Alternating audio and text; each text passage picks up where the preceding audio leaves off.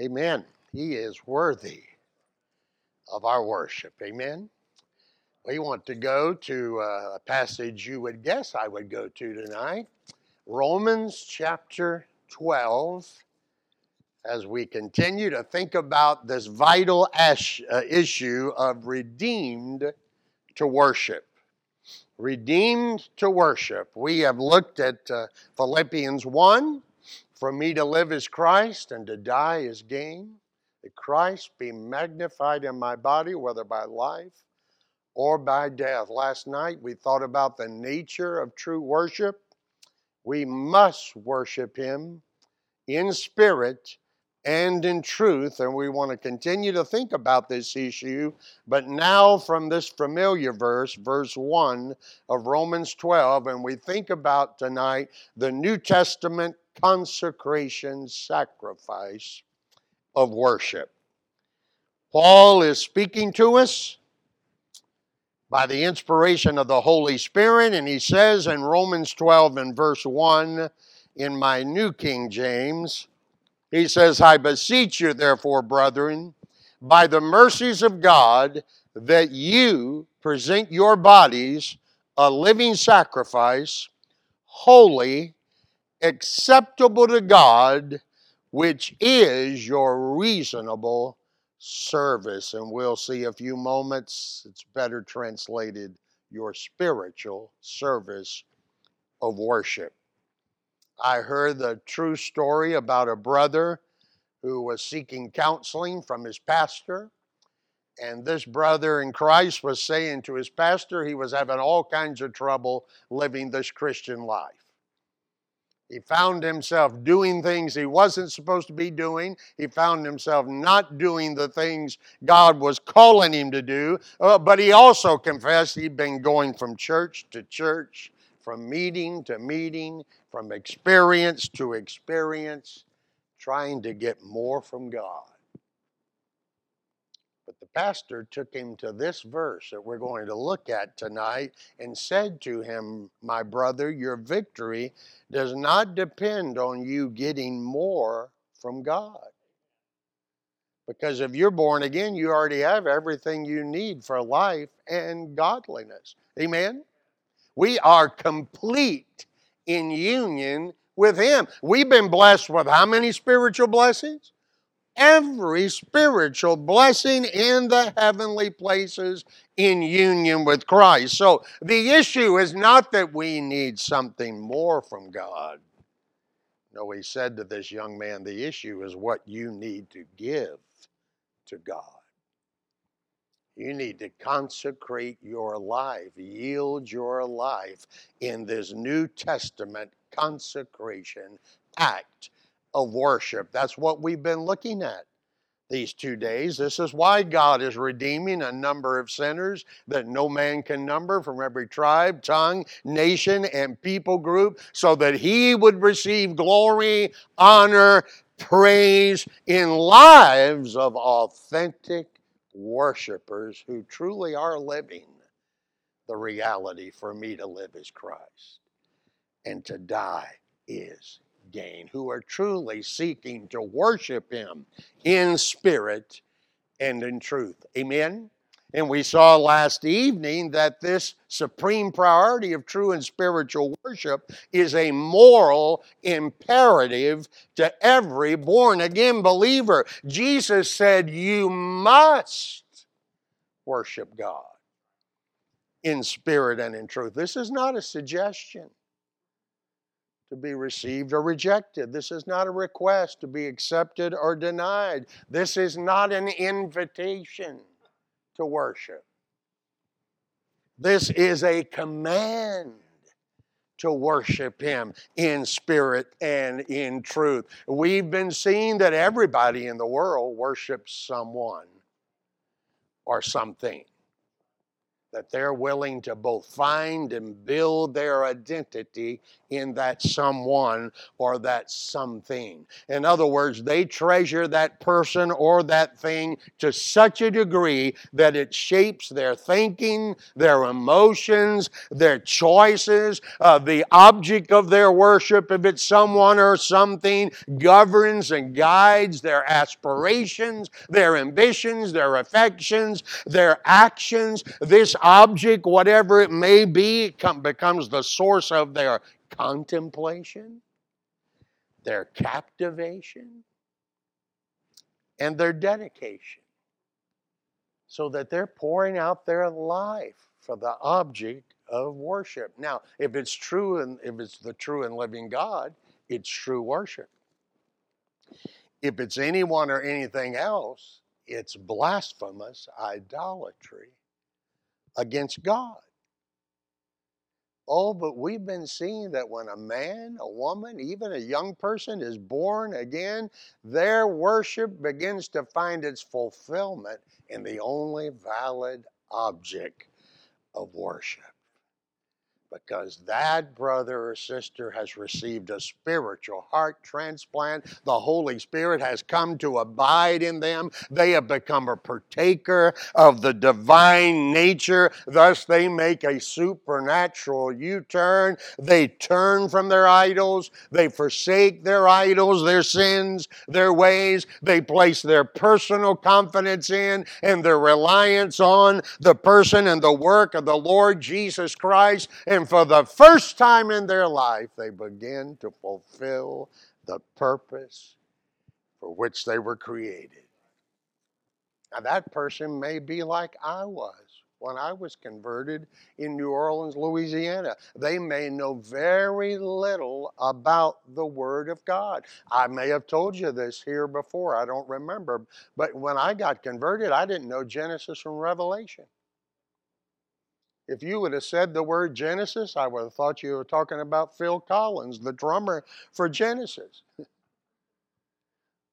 Oh, but when I received a heavenly call of grace through the gospel and entered into a saving knowledge of the Spirit, uh, uh, a saving knowledge of the Father and the Son by the Spirit, God graced me to enter into that first love intimacy with Jesus, and it became an unfolding revelation of what it meant for Jesus to be my Lord and for him to be the object of my worship. The psalmist says in Psalms 46 and 11, because he is Lord, worship him. When I'm talking about worship, I'm thankful for the singing tonight, but that's not really what we're talking about. We're talking about a loving submission of all that we are, say, and do to all that the Lord says and does. So let's dig a little deeper when we think about this word worship. It really describes the worthiness of a person to be honored, to be cherished, to be reverenced, to be obeyed. It's, it's the idea of a far superior being who is worthy to receive reverential worship, this person of extremely high ranking. Well, notice the worth and value that the worshipers in heaven place on the Lord Jesus Christ. I remind you again in Revelation 5 and verse 12 Worthy is the Lamb who was slain to receive power and riches and wisdom and strength and honor and glory and blessing. So we have been redeemed to ascribe to the Lamb and to the Lord the worship that is due his name. Amen? By giving our wholehearted adoration to him, our unconditional allegiance to him. In the Old Testament, the term worship uh, was taken from an old Hebrew word that meant to kiss toward. It was the ancient custom of a subject bowing his head and kissing the hand of the monarch, the king, the ruler. Uh, the bowing down pictured his reverence for the king, his honor and respect and awe to the king. Uh, the kissing of the hand uh, represented the prostration of absolute submission to the king. Are you aware that your response to God's command to worship the Lord and the Lamb will affect the eternal destination of your soul? Oh, it sure will. Listen to the psalmist in Psalms 2, verses 11 and 12. Serve, worship the Lord with fear and rejoice with trembling. And notice he goes on to say, Kiss the Son lest he be angry and you perish in the way when his wrath is kindled but a little. We are called and commanded to kiss the Son with a life of adoration and allegiance to Him. Kiss the Son, not with the hypocritical kiss of Judas, but the kiss of true and acceptable worship. Why does this have eternal consequences? Lest the Son be angry and you perish in the way when he calls his great white throne court into session.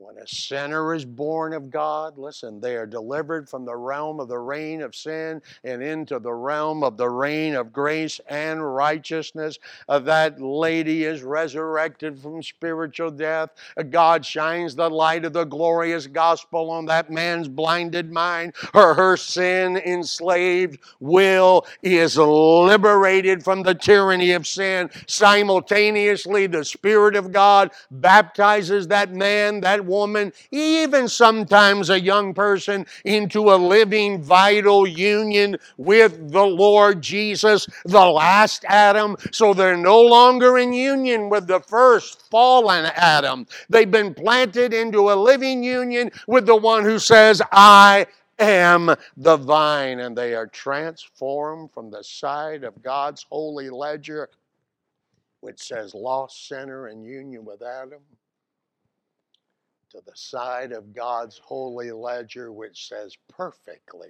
righteous in union with Christ, but simultaneously, a new nature is imparted.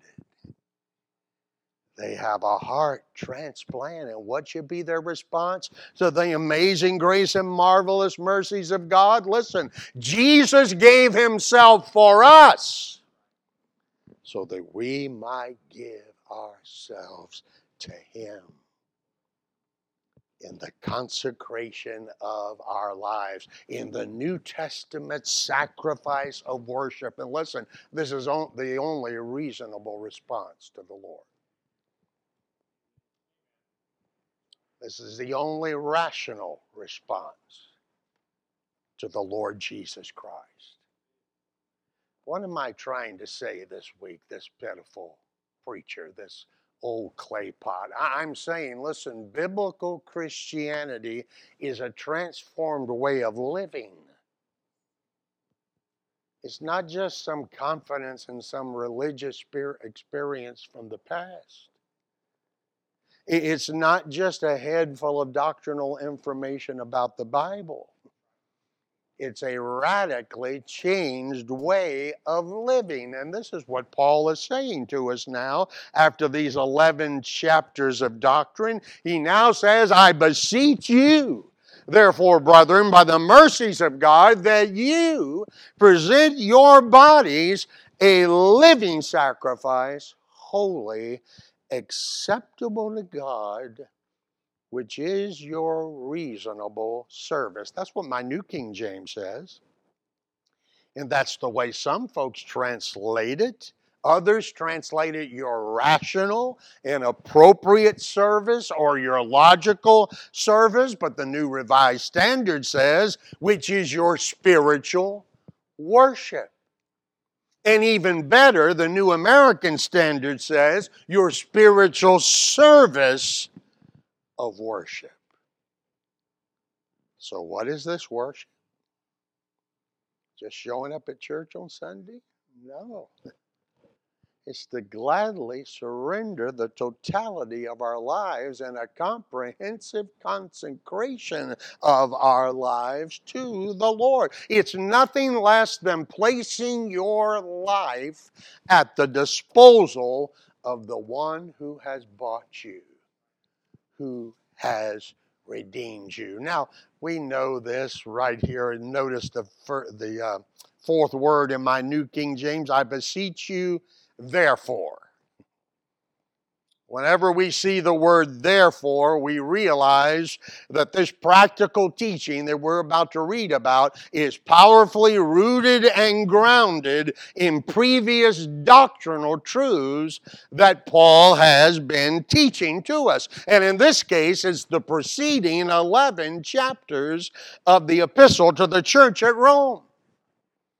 Now, there are hordes of foolish religious people all around us in today's man centered, felt need centered church culture who say we don't need all this doctrinal teaching.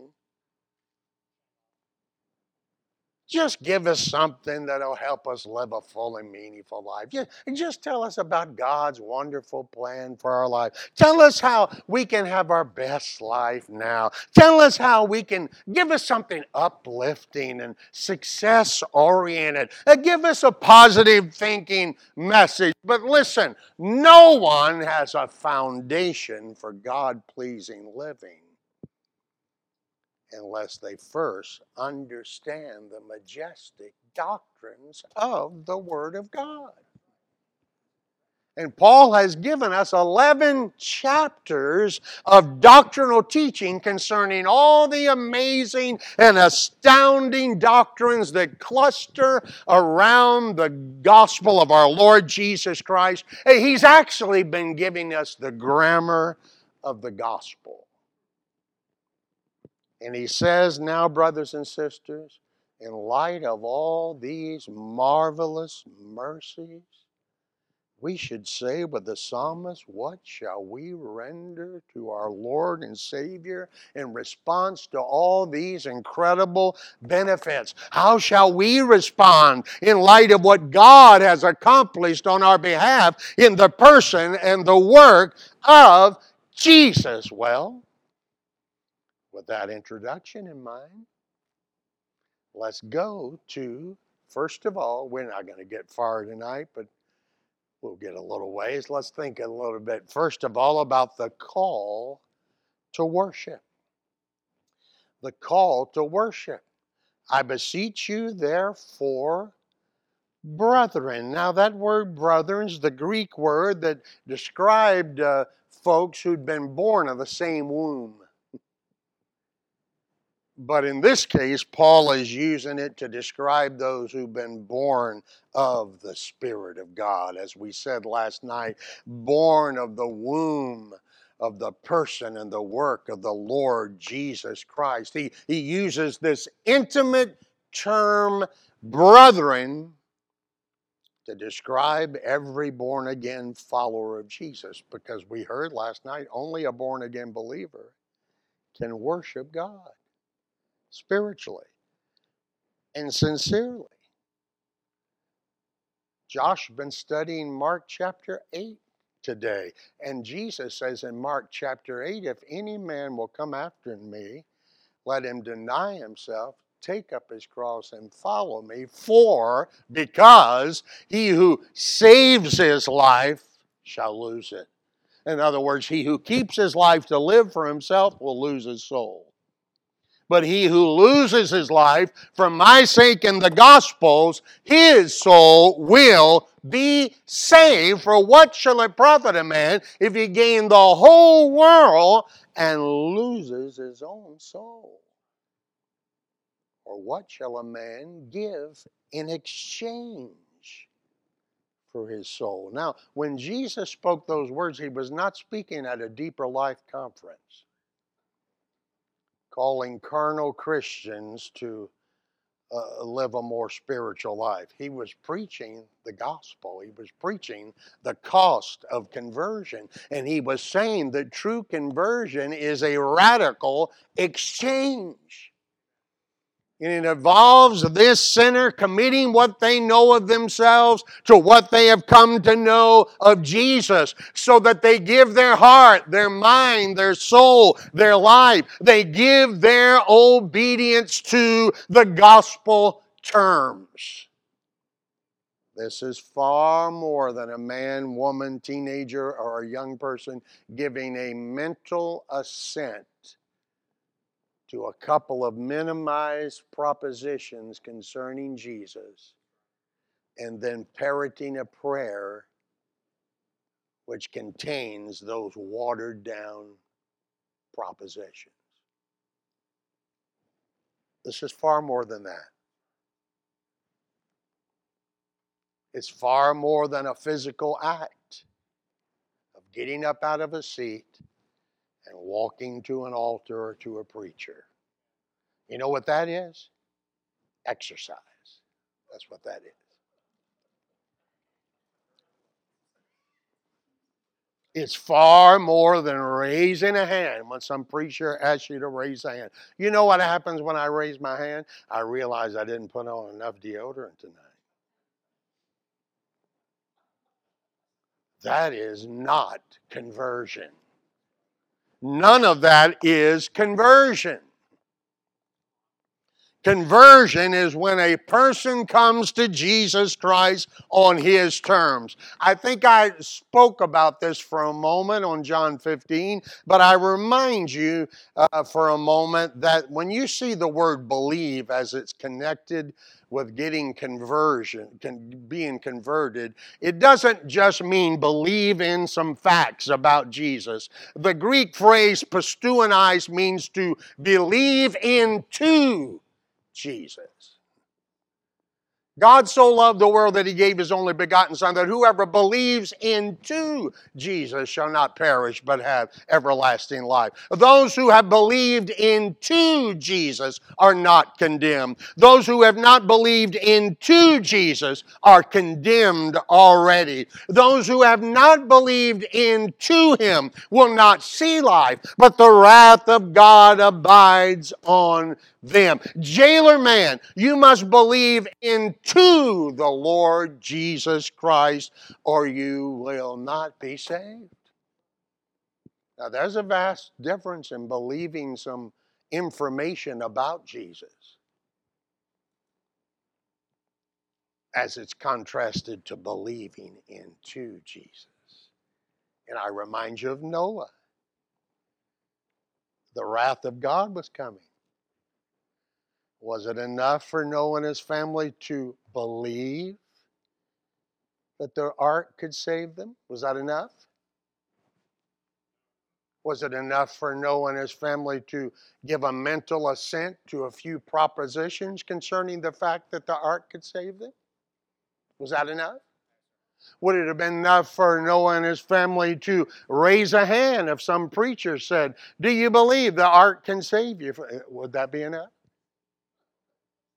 Would it have been enough for Noah and his family to walk up to the ark during I have decided to follow Jesus? Would that have been enough? No. No, they had to get into the ark. They had to enter into the ark. And only, here's my point, only those who have believed into the Lord Jesus Christ in authentic conversion possess the ability to present themselves to the Lord Jesus Christ in authentic worship. I'm thinking about 2 Corinthians 8 describing the sacrifice of these Macedonian believers who were living in abject poverty and being persecuted, and yet they sacrificed to give to the saints at Jerusalem who were also in poverty and were being persecuted. And Second Corinthians 8 and verse 2 says, How that in a great trial of affliction, the abundance of their joy and their deep poverty abounded unto the riches of their liberality. Here they are, very poor, being persecuted themselves, but even the very poor who are born again are called to involve themselves in the New Testament consecration sacrifice of worship. And they manifested this sacrifice of worship of the Lord by giving sacrificially out of their poverty to meet the needs of other born again believers who were suffering persecution and poverty in Jerusalem. Now, the question that comes to my mind is why would they give away what they desperately need? Why would they do that? Why would they give in such sacrifice and liberally and joyfully? Well, the answer is found in the text in verse 5. They first gave themselves to the Lord, then to us by the will of God. Amen. There's a crochet on the left side of my desk in my office. It's about that long. And on that crochet says, Yo soy el alfa y omega, el principio y el fin. Yo soy el primero y el último. And that is Revelation, where Jesus says, I am the first and the last, the beginning and the end. That text right there. And on the bottom of it, it says, Elaine. Now, Elaine was a lady in her 80s in communist Cuba who was uh, living on the retirement of the equivalent of nine US dollars per month. Her little church in Baracoa had 70 people trying to meet in a house.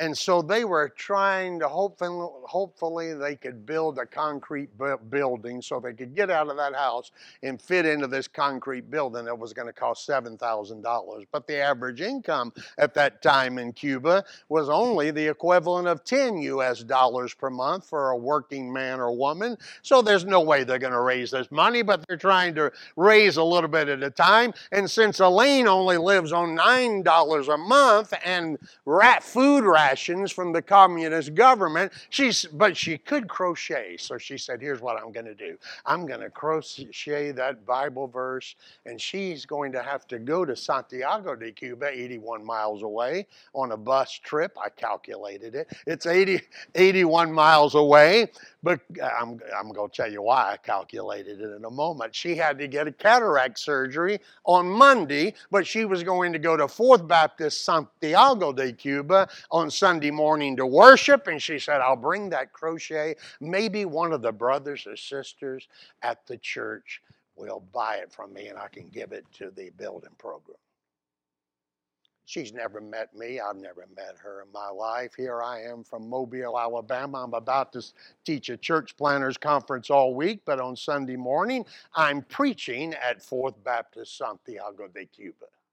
There's four or five hundred people in the crowd. And before I began preaching, I stood up and sang, Yo soy el alfa y omega, el principio y el fin. Yo soy el primero y el último. I've never met this lady. I'm singing her crochet. She said, That guy will give. And so she came up to me afterwards, spread that thing out, and I thought, remembered what I had sang, and I knew God's up to something here.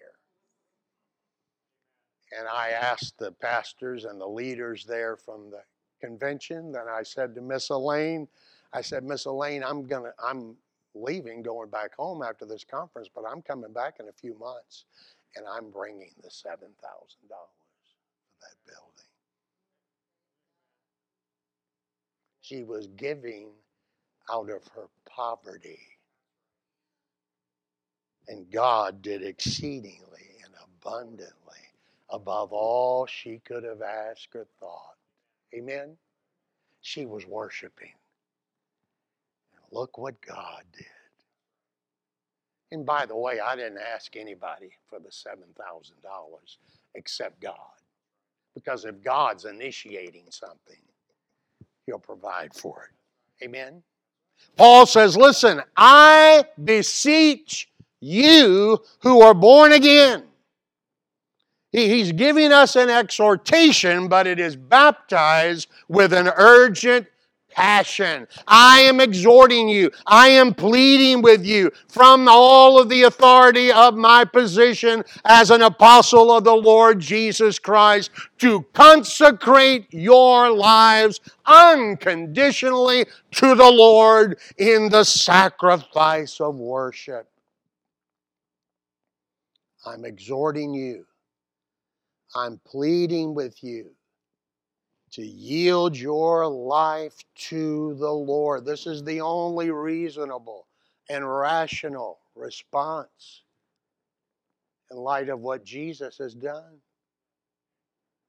This is the only logical and loving response. And certainly, we, we don't want to treat the Lord in a manner that is less than reasonable and rational. Paul is exhorting us to give the full consecration of our lives, our bodies, our beings to Him. Here I was for 29 years on the slave market of sin, but one night in New Orleans, Louisiana, Jesus came to the slave block in the early morning hours, Diane and the kids long in bed through a tape delay TV preacher preaching the gospel.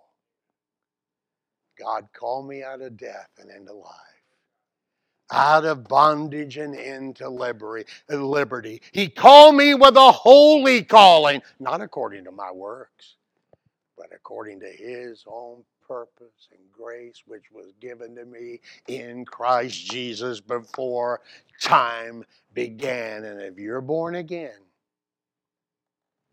you've been called with a holy calling. You don't belong to yourself anymore. So we must freely and gladly surrender our lives, yield our lives on this New Testament consecration altar of worship. This should be our passion and our priority. I say it again. The key in walking in victory is not that you need to get more from God. It is that you need to give all of yourself yield yourself unconditionally to Him. Amen. Most popular female Christian author of the last century. Her name is Elisabeth Elliot. She's written 25 books. The two most famous were called Through Gates of Splendor and In the mm-hmm. Shadow of the Almighty, and it chronicled the story of her husband, Jim, and those four other men who were speared to death by the Auca Indians, that savage, murderous tribe, before they could even proclaim the gospel to them. And yet, Elisabeth and her little blonde haired daughter and Rachel Saint re entered that tribe that slaughtered her husband, and in Rachel's case, slaughtered her brother to begin to translate the Gospel of Mark into their language. Nine years it took. Five decades, the 50th anniversary of their martyrdom. You know what? I was invited. This old drummer was invited to go and preach a couple of miles from where they were martyred from the gospel. And one of the uh, church planters in the audience was a 68 year old church planter, but he was also the 18 year old soldier that identified the four bodies that they could find. And here I was teaching these church planters just a couple of miles from where they were martyred.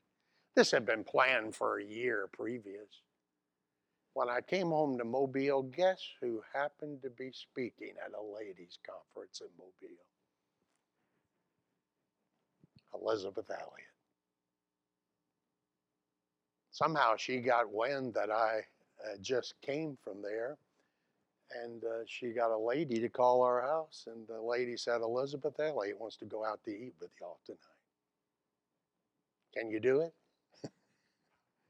you think that was an accident? In two evenings, we had the joy to speak and fellowship with her and listen to the amazing accounts of what God did. I want to quote her first husband's this powerful quote that is so pertinent to what we're thinking about. He said this He is no fool to give what he cannot keep in order to gain what he cannot lose.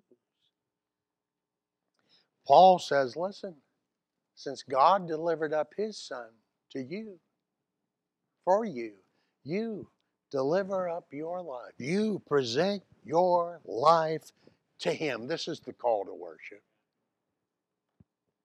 But let's go to the second truth. We'll only have time to complete this one. You'll have to come back. Stay tuned tomorrow night. So, secondly, the catalyst for worship. Why do you use the word catalyst? Just because it's a C word? No, because catalyst is a substance through which a chemical reaction is caused. Now, what is the spiritual catalyst that should cause us to respond in this logical presentation of our lives as a living, holy, acceptable sacrifice. Well, the catalyst is right there. He says, I beseech you, therefore, brethren, here it is, by the mercies of God. And when Paul talks about the mercies of God, he's speaking about all the previous 11 chapters that he's been teaching. He says, I've been expounding to you all of the tremendous truths of what God has given you and continues to give you. And now I'm connecting all of these undeserved mercies with what you are called to give to God in response of a heart gratitude for the multitude of his mercies. You know what Paul is saying? If the gospel has been the power of God unto your salvation, then respond by presenting the totality of your life as a living, holy, acceptable sacrifice. If you've been justified by grace alone, through saving, penitent faith alone, in the Lord Jesus Christ alone, these truths should propel you to live a life of sacrificial worship. If you've been reconciled to God, if you've been given the gift of propitiation, uh, those mercies should energize you and inspire you to consecrate your life to the Lord in the New Testament sacrifice of worship. If you've been baptized into union with his death, buried with him in baptism into death, and raised to walk in newness of life, if you've been transferred out of the kingdom of sin and death and into the kingdom of grace and righteousness, then these marvelous mercies should propel you to worship with the consecration of your life to him. If there is therefore now no condemnation for you, then you must respond with a decisive dedication of your life in the sacrifice of worship. I remind you of Romans 9. Listen to what God says I will have mercy on whomever I will have mercy. I will have compassion on whomever I will have compassion. So then, it is not of him who wills, nor of him who runs, but of God who shows mercy. God is the Father of all mercies.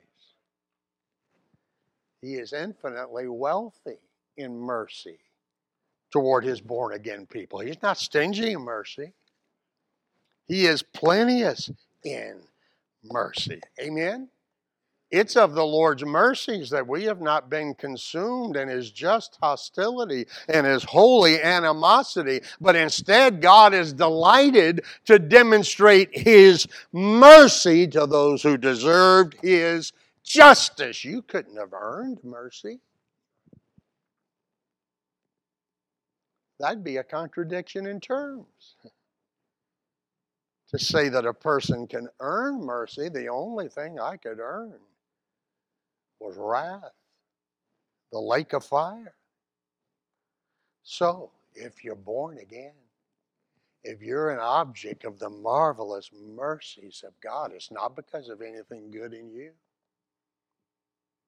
It's not because of anything good you or could be or do. Amen? Oh, I love Ephesians 2 verses 1 through 4. Notice our condition. We were dead in trespasses and sins, separated from God, alienated from the life of God before the uh, new birth. Notice our course, good outline if you're a preacher. Not only our condition, but our course. We were walking according to the course of this world, living our lives according to the standards and the values of the world. Doesn't matter if you grew up on a church pew or a bar stool before the new birth. You were dead, walking according to the course of this world. And your commander, it was the prince of the power of the air. I was living in a natural blindness, but my natural blindness was being compounded by the prince of darkness who was using the lust of the flesh, the lust of the eyes, the pride of life. And I thought I was the boss. I thought I was running the show, and I didn't know that I was a subject to Satan to do his will. And my conduct, oh, we conducted ourselves in the lust of our flesh, fulfilling the desires of the flesh flesh and the mind. I was living according to the corrupt inclinations of my hopelessly wicked heart. And our condemnation, we were by nature, by nature, children of wrath deserving nothing but the second death in the lake of fire. Don't you love verse 4? But God, who was rich in mercy. He didn't reward me according to my iniquities.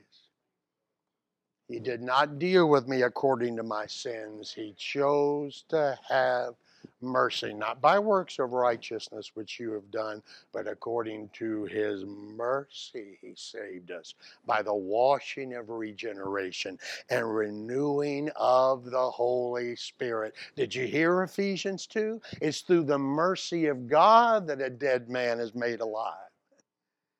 It's through the mercies of God that a worldly woman is made a citizen of heaven. It is through the mercies of God that a child of the devil becomes a child of God. It is through the mercies of God that a person who was enslaved to their own wicked flesh is given a new disposition, new desires, new direction in life. It's through the mercies of God that one who is by nature a child of wrath is given a new nature and becomes a child of God.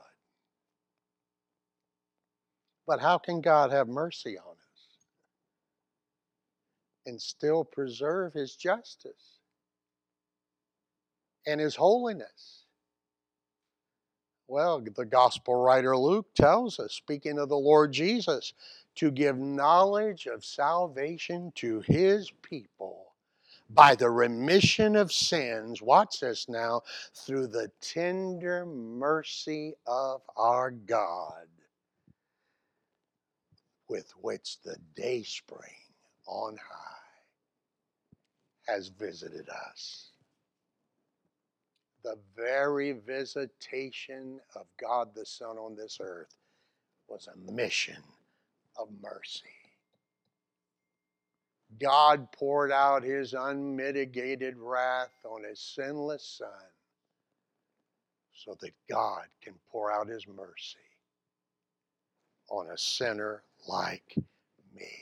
Thus, we should say with the psalmist, What shall I render to the Lord for all of his benefits to me? When you consider the marvelous mercies of God, your only logical response is the New Testament consecration sacrifice of worship.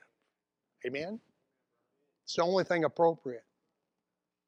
It's the only acceptable response.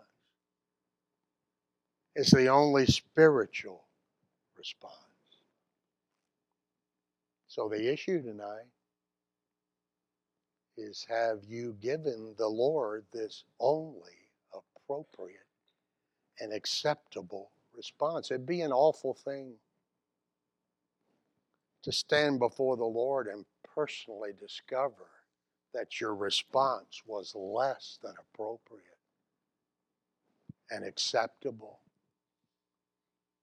What a tragic thing it would be to realize that you have not responded to God by entering into the same realm of His supernatural sacrificial servant love that He poured out on you. He delivered up His Son for you. It pleased Jehovah God the Father to crush Jehovah God the Son. Listen, God not only loved us in words, He loved us in supreme sacrifice.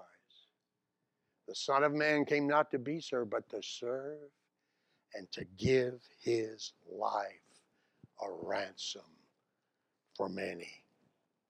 Consequently,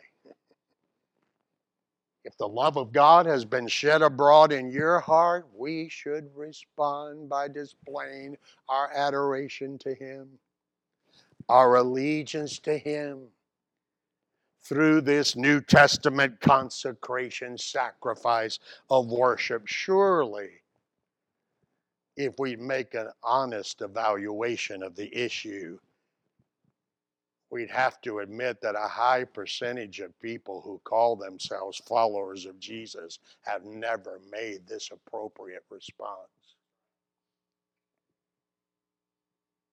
Now, they've made some type of response. They've made some shallow and superficial response, but it's a tremendous difference between a superficial response and the one and only appropriate response. God's given us a call to worship. We have seen tonight the catalyst for worship the mercies of God.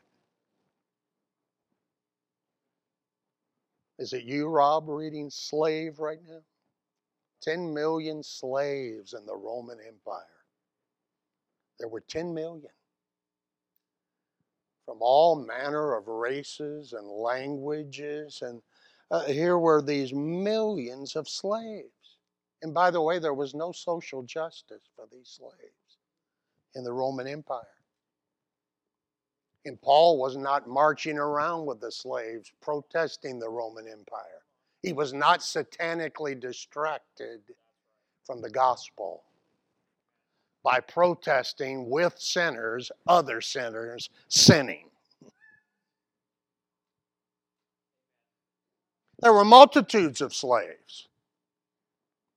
Now imagine, though, a particular master comes to the slave block in Rome just thousands of slaves, but this master's coming to one particular slave at this particular time. And he selects that slave for himself. He pays the appropriate price for the purchase of that slave. But this master selects that slave with astounding love, amazing grace and marvelous mercies in mind. And so that slave, out of adoration and allegiance to his master, he would go out into his master's fields and work all day. Then he'd come in in the evening and prepare a meal for his master. And then he would wait on his master's table before having anything for himself. And he did it all without debate, without complaint, without murmuring, because this was not a begrudging duty for this slave. This was his blessed delight. You know, everybody in America is a slave. You want to talk about social justice? Everybody in America is a slave, without exception. They're either a slave of sin or they've been born again to become a slave of Jesus. There's only two kingdoms in this world the kingdom of sin and the kingdom of our Lord Jesus Christ. There's only two masters in the world the master known as sin, the master known as the Lord Jesus Christ. Everyone is a slave of one of those kingdoms. Oh, but if you've been redeemed,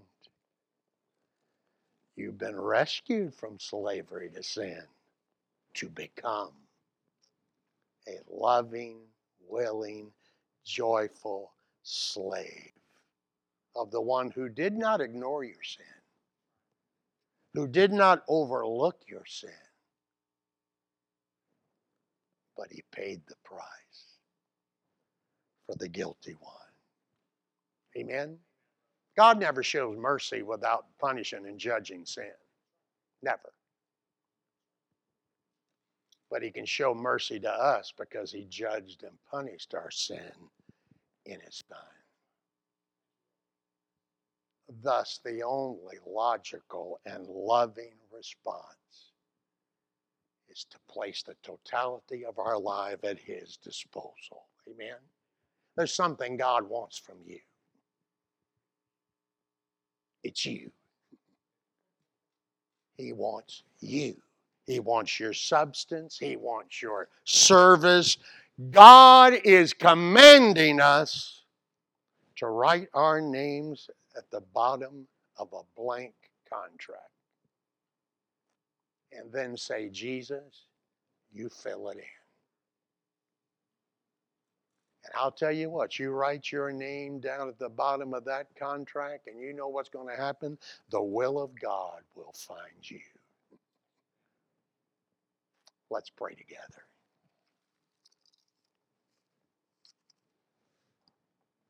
Oh God, don't let this message from your truth go in one ear and out the other. Help those of us who have been born again to present ourselves to you, to yield ourselves unconditionally to you, to sign our life over to you totally. Lord, challenge us on this issue of New Testament worship and that this might be an army of people right here at Joppa Baptist Church who consecrate their lives to you